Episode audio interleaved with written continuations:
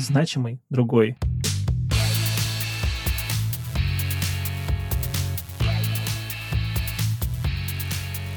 Всем привет! Меня зовут Александр Ерофеев, и вы слушаете подкаст «Значимый другой». Подкаст о значимых людях с инвалидностью, работодателях и специалистах, развивающих инклюзивную культуру. Сегодня у нас в гостях замечательная, прекрасная девушка Олеся Малышева с инвалидностью по зрению и удивительной карьерой в HR-сфере, HR-направлении одной из самых крупных аудиторских компаний технологий доверия. Олеся, привет, спасибо, что к нам присоединилась. Привет всем, большое спасибо за приглашение. Я очень надеюсь, что у нас сегодня получится с тобой интересный, увлекательный диалог. Да, спасибо. Расскажи немного о своей инвалидности, чтобы мы понимали, в каком контексте мы обсуждаем все вопросы, как она выражена, как она проявляется и давно ли она с тобой. Ну, наверное, медицинские какие-то аспекты оставлю за кадром. Расскажу в целом. Инвалидность у меня по зрению с рождения. Родилась я тоже не в Москве, родилась в городе Омске. При рождении перенесла несколько операций, и уже в возрасте 7 лет родители переехали в Москву для того, чтобы оказать мне здесь э, лечение. Ну и условием было этого лечения то, что мы переезжаем, чтобы быть под контролем у врачей. Здесь, в Москве, я также перенесла несколько операций на глаза, на обоих глазах.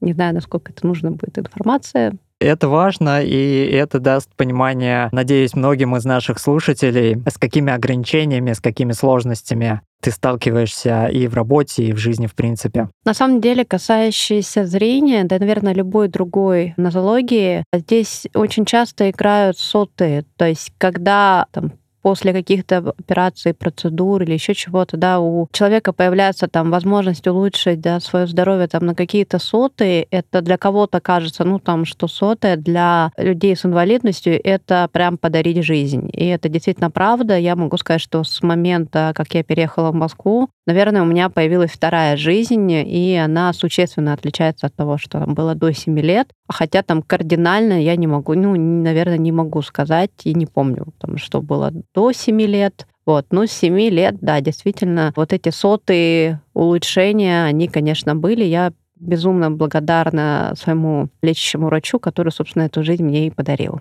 Я с тобой согласен, это действительно открытие новых возможностей и несколько, скажем, новой жизни, когда твое зрение улучшается, пусть даже на небольшую долю.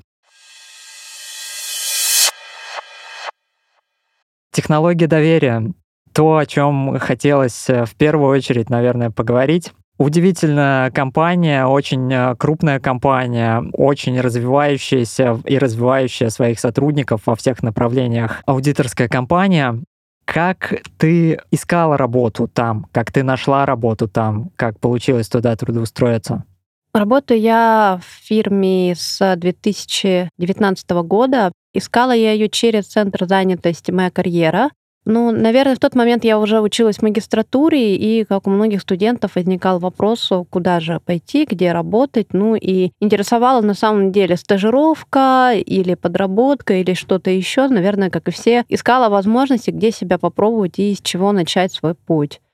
В центре занятости действительно помогли. Это было, наверное, второе или третье собеседование, после которого я вышла на работу, но предварительно центр предоставил возможности по карьерным консультациям, предоставили возможности пройти пробное интервью, то есть проходило большое количество тренингов для того, чтобы чувствовать себя уверенно и спокойно на собеседованиях. И как можно лучше и полнее раскрыть себя для работодателя со всех, в первую очередь, сильных сторон в компанию пришла на собеседование, было несколько собеседований, ну, классические, наверное, этапы отбора. Это встреча с рекрутером, это встреча с руководителем и какие-то тестовые задания, которые там были в течение самого интервью. Если честно, в тот момент я не очень понимала вообще, что происходит, э, куда я попала. Просто вот для меня было самым важным это начать неважно где, неважно как, э, попробовать свои силы. И я, честно, не очень понимала вообще, справлюсь я, не справлюсь. Было очень много сомнений. И для меня это был, а, была такая большая планка, которую я себе поставила со словами, ну а что плохого, надо пробовать. Не думай, а делай, потому что в тот момент, когда мы начинаем думать, а как вот я тут буду делать, а что, чаще всего мозг начинает включаться и говорит, что тут вот у тебя не получится, а как ты с этим будешь справляться. Поэтому я в тот момент постаралась вообще отключить голову и просто вот делать все для того, чтобы попасть туда, чтобы начать работать и не особо задумываться, каким образом я это буду делать, потому что сразу включается рационально и говорит, ну, это нет, это ты не сможешь, как ты это будешь делать. И поэтому в тот момент я просто а, выключала голову, говорю, ну все, идем, делаем. Идем на собеседование в крупную компанию. Страшно, ничего страшного. Ну, побоимся потом. Сейчас вот у нас задача пройти собеседование. Первый рабочий день, так, также много страхов. Вообще помню свой онбординг. Первый рабочий день называется онбордингом. И с первого рабочего дня у тебя появляется такой друг Бади, это наставник, который тебя сопровождает вот на протяжении всего твоего времени, пока ты входишь э, в ритм, понимаешь, как построена компания. И вот я помню, я увидела своего Бади и стою, смотрю на него говорю, я не представляю, как я здесь буду работать. И я очень благодарна тогда своим коллегам, которые поддержали, сказали, не переживай, потихонечку все мы сделаем, все у тебя получится. И мой Бади действительно приходил, помогал мне там каждый день разобраться, где что там находится, как работают построены наши процессы. И, наверное, благодаря вот ее поддержке в том числе действительно сложилось такое долгое сотрудничество. Здорово. В текущих задачах в работе расскажи о каких-то сложных, интересных задачах, э, которые выполняешь, каких-то интересных проектах, и как технически с ними справляешься, какие инструменты используешь в работе. Ну, наверное, стоит сначала сказать о том, что не все сложилось так гладко и красиво в самом начале. А, я вышла в отдел рекрутмента, и несмотря на то, что изначально планировалось, что работы с компьютером у меня будет а, меньше, чем работы без компьютера, то есть предполагалось, что я буду ходить на собеседование, а уже там какую-то небольшую работу выполнять на компьютере. На самом деле получилось немножко по-другому. И спустя достаточно короткий период я поняла, что, во-первых, рекрутмент это совершенно не мое. Второе, я поняла, что количество компьютера просто адское, и ну, мы не справляемся. Не получается как-то его минимизировать. Я подошла с этой проблемой к своему руководителю, объяснила и спросила, есть ли возможность нам поискать какие-то другие варианты, потому что в целом мне все нравится, мне безумно нравится коллектив, мне нравятся задачи, но вот как формат работы построен на тот момент, я понимала, что так э, не получится, мы не сможем так сотрудничать, то есть на протяжении там долгого какого-то времени. Я очень рада тогда, что руководитель с пониманием ко мне отнеслась, с пониманием э, того, что мне нужно. И спустя некоторое время она вернулась ко мне с предложением работать между командами. И уже с того момента и по сей день я работаю между тремя командами. Это командой бренда работодателя, это команда обучения и развития, и это команда внутренних коммуникаций.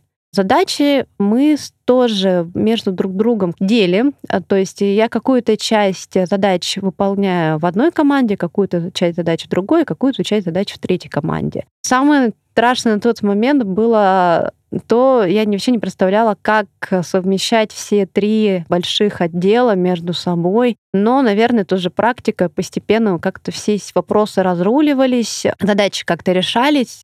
То есть, э, наверное, на сегодняшний день у нас не было таких э, каких-то проблем, когда нельзя было договориться. И так постепенно, постепенно мы уже выработали такой график, наверное, работы, график моего включения. Сейчас он выглядит таким образом, что первую где-то августа по декабрь я плотно включаюсь в программу бренда работодателя и также с марта с конца февраля-марта по май также работаю с ними, потому что это горящий сезон. У нас большое количество мероприятий, у нас большое количество разных ивентов, программ и огромный поток разных задач, которые необходимо подхватить. А период с января по ну, это зимний период, когда у студента уходит на сессию, я подключаюсь как раз больше на ком- э, команды обучения и развития и на команды внутренних коммуникаций. И как-то мы научились друг друга ладить, научились подключаться на эти проекты с разных, с разное время. И что самое классное, компьютера действительно стало меньше. Он, естественно, не ушел, но в связи с тем, что у меня задачи связаны именно с разными мероприятиями, то бывает так, что могу там, в течение нескольких дней практически вообще не заниматься на компьютере, не работать. Да? Так, например, если у нас ярмарка вакансий, это мы утром уезжаем, а целый день мы стоим на стендовой сессии, и вечером мы возвращаемся в офис. Если у нас какое-то мероприятие, то есть определенная к нему подготовка, она включает в себя где-то задачи на компьютере, где-то задачи без использования компьютера, потому что ну, все знают, что любое мероприятие, оно ну, должно быть отработано там, до мелочей, и очень часто да, ручная подготовка к ним ну, достаточно большая. Что касается проектов, проекты у нас постоянно меняются, проекты у нас один заканчивается, второй уже начинается. Но, наверное, можно разделить таких три больших блока. Это карьерные мероприятия для студентов, они как и карьерные, так и обучающиеся. Вторая часть — это обучение наших сотрудников, достаточно долгое время была на обучении, большом обучении цифровым навыкам. Это работа с определенными программами. Сейчас немножко обучения мы перестраиваем, но тоже как бы цифровые навыки никуда не ушли, поэтому мы также навыкам цифровым обучаем. С командой внутренних коммуникаций Помимо каких-то небольших проектов, да, есть один а, крупный, это связанный с повесткой Diversity Inclusion. Это как раз а, повестка, связанная с тем, а, как создать равные, комфортные возможности абсолютно для всех. Это и инклюзивное лидерство, это и фриланс, это и женское лидерство, это в принципе, люди с а, разные возраста, ну, то есть как создать комфортные условия для работы людей с разного возраста, так как у нас компания, с одной стороны, достаточно молодая, средний возраст э, сотрудника это 30 лет, но у нас есть в компании как и молодые совсем ребята, это возраста 18-19 лет, то есть только-только студенты, но так и очень опытные сотрудники достаточно солидного возраста. И вот э, наша задача тоже вот этот разрыв разницы возрастов, его сделать очень комфортным, чтобы всем друг другом было удобно в процессе работы, как коммуницировать, как и понимать. Ну и, в принципе, да, diversity — это обширная тема, которую можно закладывать а, большое количество направлений, ну и в том числе это направление, касающееся людей с инвалидностью. И это, наверное, одна из моих любимых частей, потому что для меня этот проект самой очень важен, да, и в нем есть личная заинтересованность, личное включение. Ну и мне искренне хочется, чтобы как можно больше людей знали о том, что такие компании, как наша, они есть, о том, что построить карьеру, если у тебя есть какая-то инвалидность, тоже можно, и для этого нет каких-то ограничений с точки зрения, ну, наверное, стереотипов. То есть есть компании, которые готовы брать прекрасных ребят, и если есть какие-то ограничения физические, то с ними можно потихоньку выстраивать процесс, искать а, возможности, ну, выстроить рабочий процесс там, с учетом тех или иных ограничений. Но просто часто и я сама через это проходила, что есть такой стереотип, ну а кому я нужна? Вот тут все такие классные, а вот у меня тут зрение, я тут не могу что-то делать, там не могу что-то делать. А вот как я буду классным сотрудником? И, наверное, в этом плане я очень благодарна своей компании именно за то, что она в процессе работы очень много моих стереотипов разрушила и вывела на совершенно другой уровень.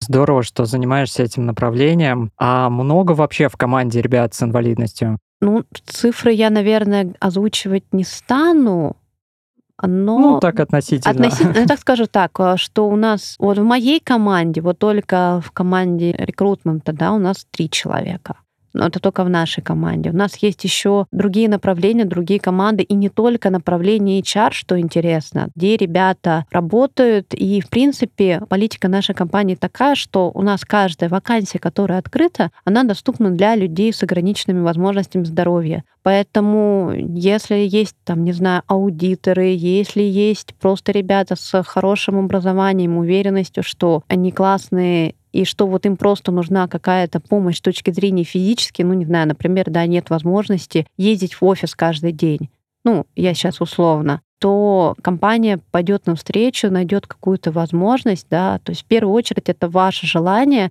У нас в любой отдел может откликнуться на вакансию с, э, человек с инвалидностью, пройти отбор, да, важно на собеседовании просто стараться как можно более открыто и более честно сказать, какие сложности могут возникнуть для того, чтобы да, на этапе собеседования проговорить и понять, какие есть возможности решения того или иного вопроса. Здорово. С людьми, с другими коллегами с инвалидностью отдельно как-то общаетесь, делитесь успешными историями? Ну, ты знаешь, э, тут очень интересный вопрос. Кого-то просто я знаю лично, так как компания тоже большая, и в связи с тем, что мы еще не только в Москве, да, мы по разным городам разбросаны, и я даже не могу сказать, что я там знаю всех лично. Я знаю вот, то есть, ну, несколько человек, которых либо ты непосредственно видишь в офисе, да, ты, ну, понимаешь, либо там, в какие-то ситуации попадала. То есть, например, если со мной не видится лично, да, то тоже там, многие просто и не знают, там, что есть какой-то вопрос или какая-то там особенность. Поэтому не могу сказать, что знаю лично всех, но некоторых, да, конечно, конечно, лично мы знакомы, общаемся и всегда искренне рады, и всегда искренне поддерживаем друг друга. Но это в целом касается всех наших а, направлений. У нас очень ценится работа в команде, и коллеги в целом друг друга поддерживают а, настолько, насколько это возможно. Отлично. Поправь меня, если я не прав, а, но, насколько знаю, ты участвовала как наставник в профориентационных и обучающих проектах а, «Перспективы. Путь к карьере» и фонда «Действуй. Шаг в профессию». Как а, наставника, какие сложности тебя там ждали? С какими непростыми ситуациями в работе наставника с людьми с инвалидностью столкнулась? Ой, ты знаешь, может, мне повезло со соискателями, с моими подопечными. Наверное, с моими подопечными мне очень повезло, поэтому особых каких-то сложностей не было. Ну, за вот несколько сезонов Наверное, больше где-то личностные качества. То есть, ну, все мы разные, и не всегда с первого раза мы где-то могли друг друга понять. То есть э, иногда приходилось где-то несколько раз там пытаться показать, как будет лучше. То есть не всегда, может быть, соискатель подопечный, наверное, слышал то, что до него хотелось донести. Но могу сказать, что вот за несколько тех раз, которые я принимала участие как наставник, мои подопечные доходили до финала. Мне очень повезло с моими подопечными. Очень рада то, что у меня была такая возможность поучаствовать в таких э, конкурсах. Считаю, что таких конкурсов должно быть э, больше, чаще. Очень благодарна, наверное, фондам, потому что ребята очень сильные, и каждый раз, когда присутствую на защите проектов, действительно восхищаюсь еще раз и вообще забываю о том, что вот стоит человек, что есть какие-то у него там сложности. Всегда хочется всех забрать на работу. Постоянно пишу руководителю о том, что вот тут вот классный, давайте его возьмем, и вот тут классный, давайте тоже возьмем, давайте посмотрим. И для нас, как для работодателей, вот такие проекты очень ценны, потому что мы действительно ищем классных ребят, и вот когда их разом можно посмотреть в большом количестве, это прям супер здорово. Согласен. Какой у тебя был опыт в плане получения высшего образования, обучения в университетах? Дал он что-то к тому, чтобы прийти к такой замечательной работе? Ой, опыт обучения в университетах — это отдельная, наверное, история. Наверное, следует начать с того, что я училась в Малаховской школе-интернате. Ее я, собственно, и закончила. И когда подавала документы в университет, у меня был, было ЕГЭ с очень высоким результатом. И моя первая попытка подать документы в ВУЗ а, встретилась с таким надменным видом со стороны приемной комиссии и вопросом, ты как ты вообще-то собралась учиться, ты в двери-то, а, ты в двери, значит, проходишь, какая у тебя инвалидность, пошли проверять мои баллы ЕГЭ, потому что сказали, что нет, это все у тебя купленное. Потом, в общем, дали мне ясно понять, что я у них учиться не смогу, и что вот э, там с моим э, ограничением зрения вообще делать мне нечего, и пусть я иду там пакую коробки. А это о каком университете а, Не буду называть я университет, хорошо, это хорошо. будет, наверное, не совсем корректно, но такая ситуация действительно случилась. Была очень расстроена и подала в университет э, Московской государственной академии физической культуры, которая также находится в Малаховке. Дальше была на самом деле такая интересная история. Я училась параллельно на двух факультетах. Я подалась на обучение а, психологии, педагогии и психологии. Но так как к тому моменту достаточно много занималась уже спортом, было принято решение, что я пробую учиться на двух факультетах и получаю бакалавр параллельно сразу как педагог-психолог и как специалист в области физической культуры и спорта. Закончила вуз успешно с двумя красными дипломами. Тоже могу сказать, что это был сложный опыт, особенно моя первая сессия, когда я сидела со слезами и словами, что нет, я лучше все это брошу. Как, наверное, у первого студента шок вообще от Э, учебы, но очень благодарна на тот момент и родителям, которые поддержали, и преподавателям. Первую сессию я пережила, вторую выжила, к третьей уже достаточно легко и свободно проходила обучение, и к четвертой сессии совсем не чувствовала уже каких-то особых проблем с точки зрения там, сдачи сессий и с точки зрения обучения.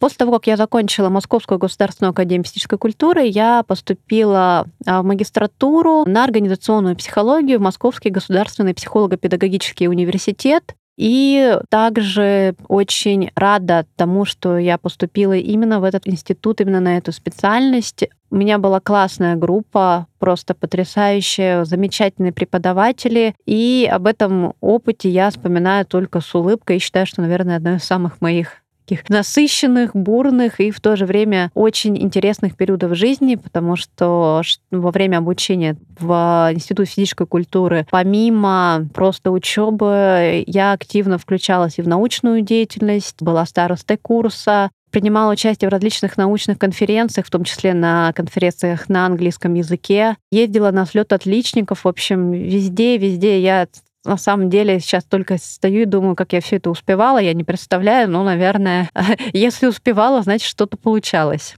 По поводу психолого-педагогического университета а, знаю, да, что там много делается для того, чтобы он был инклюзивным, чтобы он был доступен людям с разными видами инвалидности. В Академии физической культуры делалось что-то, когда ты там училась, для того, чтобы учеба там для тебя была доступной, была проще, да, в плане освоения?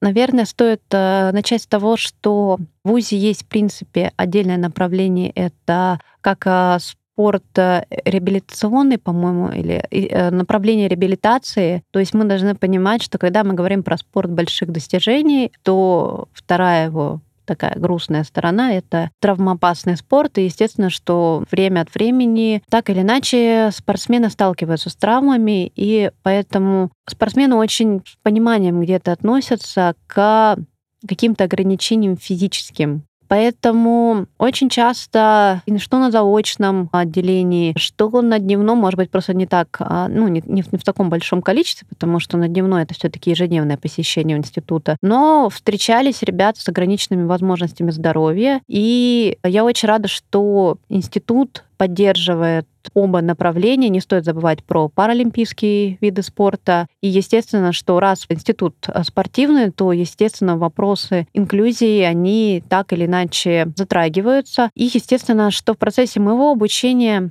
Могу сказать, что даже первый день, когда мы пришли подавать также документы, после вот той встречи с предыдущим университетом, были встречены очень тепло, очень радушно, и никаких, никакого давления э, на какие-то физические ограничения не было. Наоборот, приемная комиссия отнеслась с очень теплотой, с пониманием. И на процессе обучения я не чувствовала какого-то давления с точки зрения того, что мне там где-то нужно больше времени, мне где-то что-то не видно. То есть э, всегда преподаватели старались с этой точки зрения помочь. И с точки зрения студентов такое же скажем так, я чувствовала себя абсолютно так же, как и любой другой студент, и не было каких-то сложностей именно в плане коммуникации или построения взаимоотношений. То есть я чувствовала себя в гуще событий и полноценным студентом со всеми вытекающими оттуда и радостями, и проблемами, типичными для всех студентов. Ясно, да. Извини, вернусь э, к школе-интернату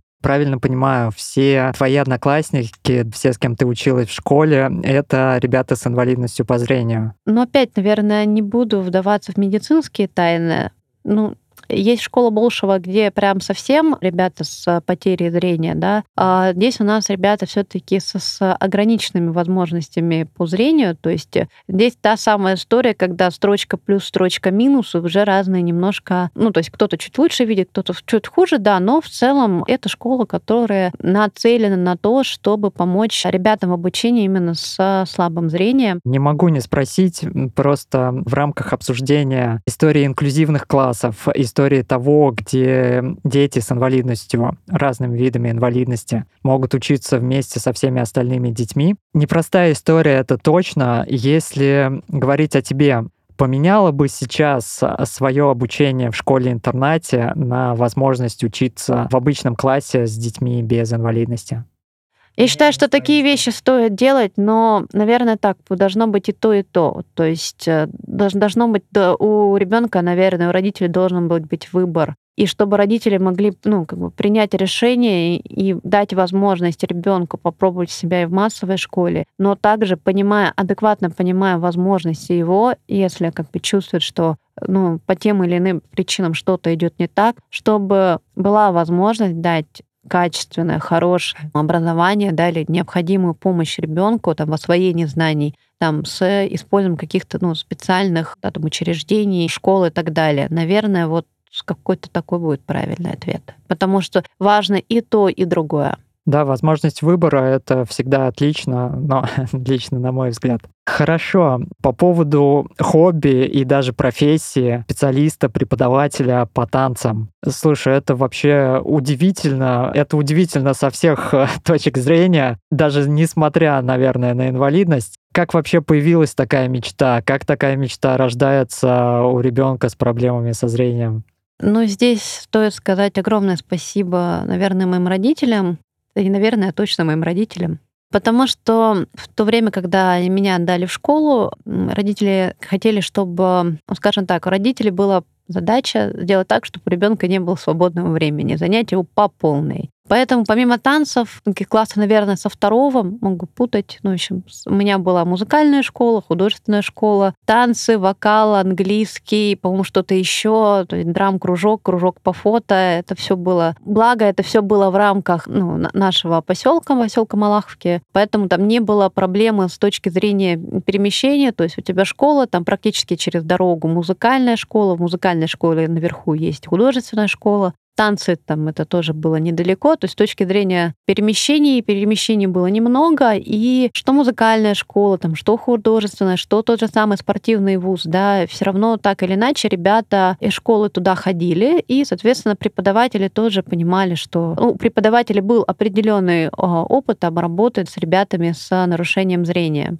Поэтому я закончила и музыкальную школу, и художественную школу. А с танца я пришла поздно. Отдали меня, наверное, лет в 11 или в 12. То есть для танцевального спорта это уже середина карьеры, а не, не ее начало. Но тебя это не остановило, как я понимаю. Ты знаешь, э, в тот момент, когда я пришла, вообще вопроса про то, чтобы у меня были какие-то спортивные разряды, не было. Основная была задача это просто исправить жуткую спину, поставить голову на место, потому что одна из проблем таких, да, именно с точки зрения здоровья у людей с нарушением зрения, это когда шея идет вперед тела, это как бы нормально, это вызвано тем, что мы хотим сначала увидеть, поэтому чаще всего стремимся носом вперед. И, соответственно, многие проблемы, связанные с позвоночником, с ориентацией в пространстве, с координацией, они вызываются тем, что у ребенка есть определенное ограничение зрения, и, соответственно, эти все последствия, они так или иначе ложатся на физическое строение. Поэтому основная задача была просто отдать меня в танцы, чтобы я хоть там немножечко что-нибудь поделала. Путь тоже складывался неоднозначно, много было сложностей. Конечно, мне как девочке не хотелось стоять в задней линии, конечно, хотелось стоять впереди с, ну, со, с, с ведущими там, девочками, которым все получалось. Много сложностей, когда мы говорим про, ну, даже банально, да, нахождение в зале, если там стоишь дальше, чем первая линия, ты просто не видишь, что делает педагог повторить движение такая же большая проблема, там, перестроиться во время танца, скоординировать себя, найти у себя руку, ногу, увидеть себя в зеркале, увидеть своего педагога, это все то, что как было, оно так и остается, никуда оно не делось, просто немножко с этим научились работать. В тот момент э, действительно не было никаких задач там, с точки зрения делать из меня спортсменку. Была задача только вот, э, чтобы она там немножечко спину выровняла и научилась немножко ходить ровно. Постепенно втянулась, втянулась я, втянулись родители, как это часто бывает у многих танцоров, спортсменов, что втягиваются не только ребенок, втягиваются родители. Большая поддержка, выезды на соревнования, но что было интересно, мы также ходили, не было возможности, да и не было в то время каких-то специальных э, курсов, да, там, где педагоги с пониманием там, для людей, для детей с ограниченными возможностями здоровья проводили. Занятия нет, была абсолютно простая группа, вот все там дети, 30 человек, сколько там нас было. Все ходили в общую группу, все учили одинаковые вариации, все ездили на соревнования. Сложно? Ну, да, как мне говорила мама, ну, ты первая с конца, ну, ты первая. Постепенно затянула, ушла с бальных танцев, ушла по многим причинам, одна из которых это, ну, всех причин, это проблема партнера, не было возможности у родителей возить меня в Москву на тренировки. А вторая проблема, все-таки спорт достаточно жесткий, поэтому тоже начиналось давление с точки зрения тренеров. Постепенно перешла просто в группу, где занимались разными направлениями, там, восточные танцы, танцы народов мира, хореография. Позднее по некоторым причинам из клуба, в принципе, ушла, но уже больше в взрослом возрасте. И вот этот момент, когда клуб мне показал на двери, мы с клубом расстались, наверное, в тот момент и произошел тот перелом, когда задалась вопросом, хочу я в целом продолжать заниматься танцами и как-то это все выводить на другой уровень, или это все просто вот оставить для себя. Ну и в тот момент ну, уже была достаточно взрослая, перешла с определенным уровнем танцевания, безусловно, то есть с определенным уровнем подготовки, ушла в профессиональные клубы, ну и с тех пор уже закончила академию, имею разряд э, и танцую на паркете с абсолютно такими же спортсменами, ну, если говорить про трудности, их огромное количество, потому что все равно зрение ограничивает, ограничивает достаточно сильно. И здесь мне стоит сказать, что я благодарна своему партнеру, потому что, наверное, без его поддержки, где-то без его участия и понимания, ну, наверное, этого всего действительно не было. И несмотря на то, что наша с ним карьера танцевальная строится очень сложно, наверное, все, что у меня вот на данный момент есть, это во многом и его заслуга. Это здорово, действительно фантастический опыт. Как я понимаю, еще и опыт преподавания, да, танцев, а, занятий с детьми. Да, я работала с детьми еще до моей работы в технологии доверия. То есть пока я была студенткой, я в той же школе, которую я закончила, да, в школе-интернате, я вела группы ритмики, вела группы танцев, вывозила своих подопечных на соревнования, ставила танцы, ставила номера, и до сих пор горжусь этим опытом, горжусь всеми моими ученицами, потому что я их учила не только танцевать, я их учила тому, как они в дальнейшем могут э, помочь танцами себе в жизни. И могу сказать, что, наверное, самое классное в работе педагога — это раскрыть потенциал своих подопечных и помочь им раскрыться. Это самое ценное, когда на твоих глазах вырастает э, нечто новое, нечто открытое, и ты видишь, как э, твои дети, приходя к тебе на занятия в начале, и потом ты их уже выпускаешь абсолютно другими, девочки у нас лебеди, мальчики это, безусловно, красивые джентльмены. И это действительно та самая часть, наверное, работы, которая вдохновляет меня до сих пор. Класс. Эта история очень вдохновляет. Действительно, спасибо тебе. Короткий блиц-опрос? Ну, давай. Какой вуз лучший для обучения? Ну, не буду отвечать. Okay. Объясню. Объ... Нет, давай, наверное, так отвечу. Тот, который вам больше всего подходит по вашему направлению обучения, по вашим личным потребностям. Все вузы хороши. И если у вас есть какая-то цель, то вы должны понимать, что вы к ней так иначе дойдете, и вам в этом помогут, если вы сами этого хотите. А какой это вуз, на мой взгляд, это не имеет никакого значения. Главное, чтобы он соответствовал тем требованиям, которые вам нужны. Лучший преподаватель, куратор, наставник в твоей жизни? Тоже сложный вопрос. Преподавателей, наставников, людей, которые меня вдохновляют, было и есть очень много. Наверное, зависит от сферы, потому что если говорить про работу, это, безусловно, мои коллеги, это мой руководитель, который меня честно вдохновляет, э, и я часто вот смотря на нее думаю, как же повезло, и что у меня есть такая возможность работать с такими классными людьми и э, под руководством такого человека. Если говорить про спорт, то, естественно, у нас у меня было большое количество педагогов, которые вкладывали свои силы, и им я также благодарна. Есть друзья, есть соперники. Наверное, наставников очень много, как и соперники, так и друзья, как и коллеги, как и семья, поэтому я благодарна всем, кто так или иначе принимает участие в моей жизни и двигает меня вперед. Топ-3 лучших курсов, сайтов, ресурсов для обучения. Ну, три не назову, назову тот, который у меня сейчас в приоритете. Просто дело в том, что у нас у компании есть большая база и большие возможности обучения. Поэтому, если мне не хватает каких-то знаний, навыков, э, в первую очередь иду к своей же команде по обучению и развитию и говорю, ребят, вот есть такой запрос, есть ли у нас что-то. И чаще всего слышится ответ, вот там на сайте посмотри, вот тут вот в разделе точно найдешь. И это действительно так компания настолько обладает потрясающим кладецом знаний, опыта, что идти куда-то еще не всегда и просто есть смысл, потому что чаще всего находится все вот здесь в рамках твоей работы, и это здорово, поэтому сейчас, на сегодняшний день, самый большой, самый классный ресурс для меня, для моего развития, это моя компания. Топ-3 лучших ресурсов для поиска работы людьми с инвалидностью все ресурсы, которые у вас есть. Соцсети, HeadHunter, LinkedIn, центры занятости, фонды, друзья. А если вы ищете работу, то на самом деле для всех работает одинаково, вы ищете ее везде. Как только можете, по всем ресурсам и задействуйте вообще все, что можно. Мне нравится фраза одного героя книги никогда не знаешь, где тебе повезет. И это, на мой взгляд, лучше всего применяется в поисках работы. Вы действительно не знаете, какой из ресурсов вот сработает на этот раз. Поэтому вот есть HeadHunter, размещайте, пишите. Есть возможность писать напрямую компании, пишите. Знаете рекрутеров, пишите. Есть фонды, составляете классное резюме, пишите напрямую, как хотите. Придумайте вообще все возможные варианты, где можно найти работу. И в первую очередь, естественно, это зависит от того направления, куда вы ищете. То есть э, профессиональные сообщества, сообщества, связанные там с вашей каким-то хобби. В общем, везде все используем, все работает, где-то не сработало, посидели, подумали, ага, не получилось, будем искать в другом месте. Какую всем бы посоветовала книгу? Почему именно ее? Наверное, посоветую ту, которая больше всего вдохновляет и вдохновляет меня. Это книга автора ее Мэтт Фиджеральд. Называется она «Как сильно ты этого хочешь».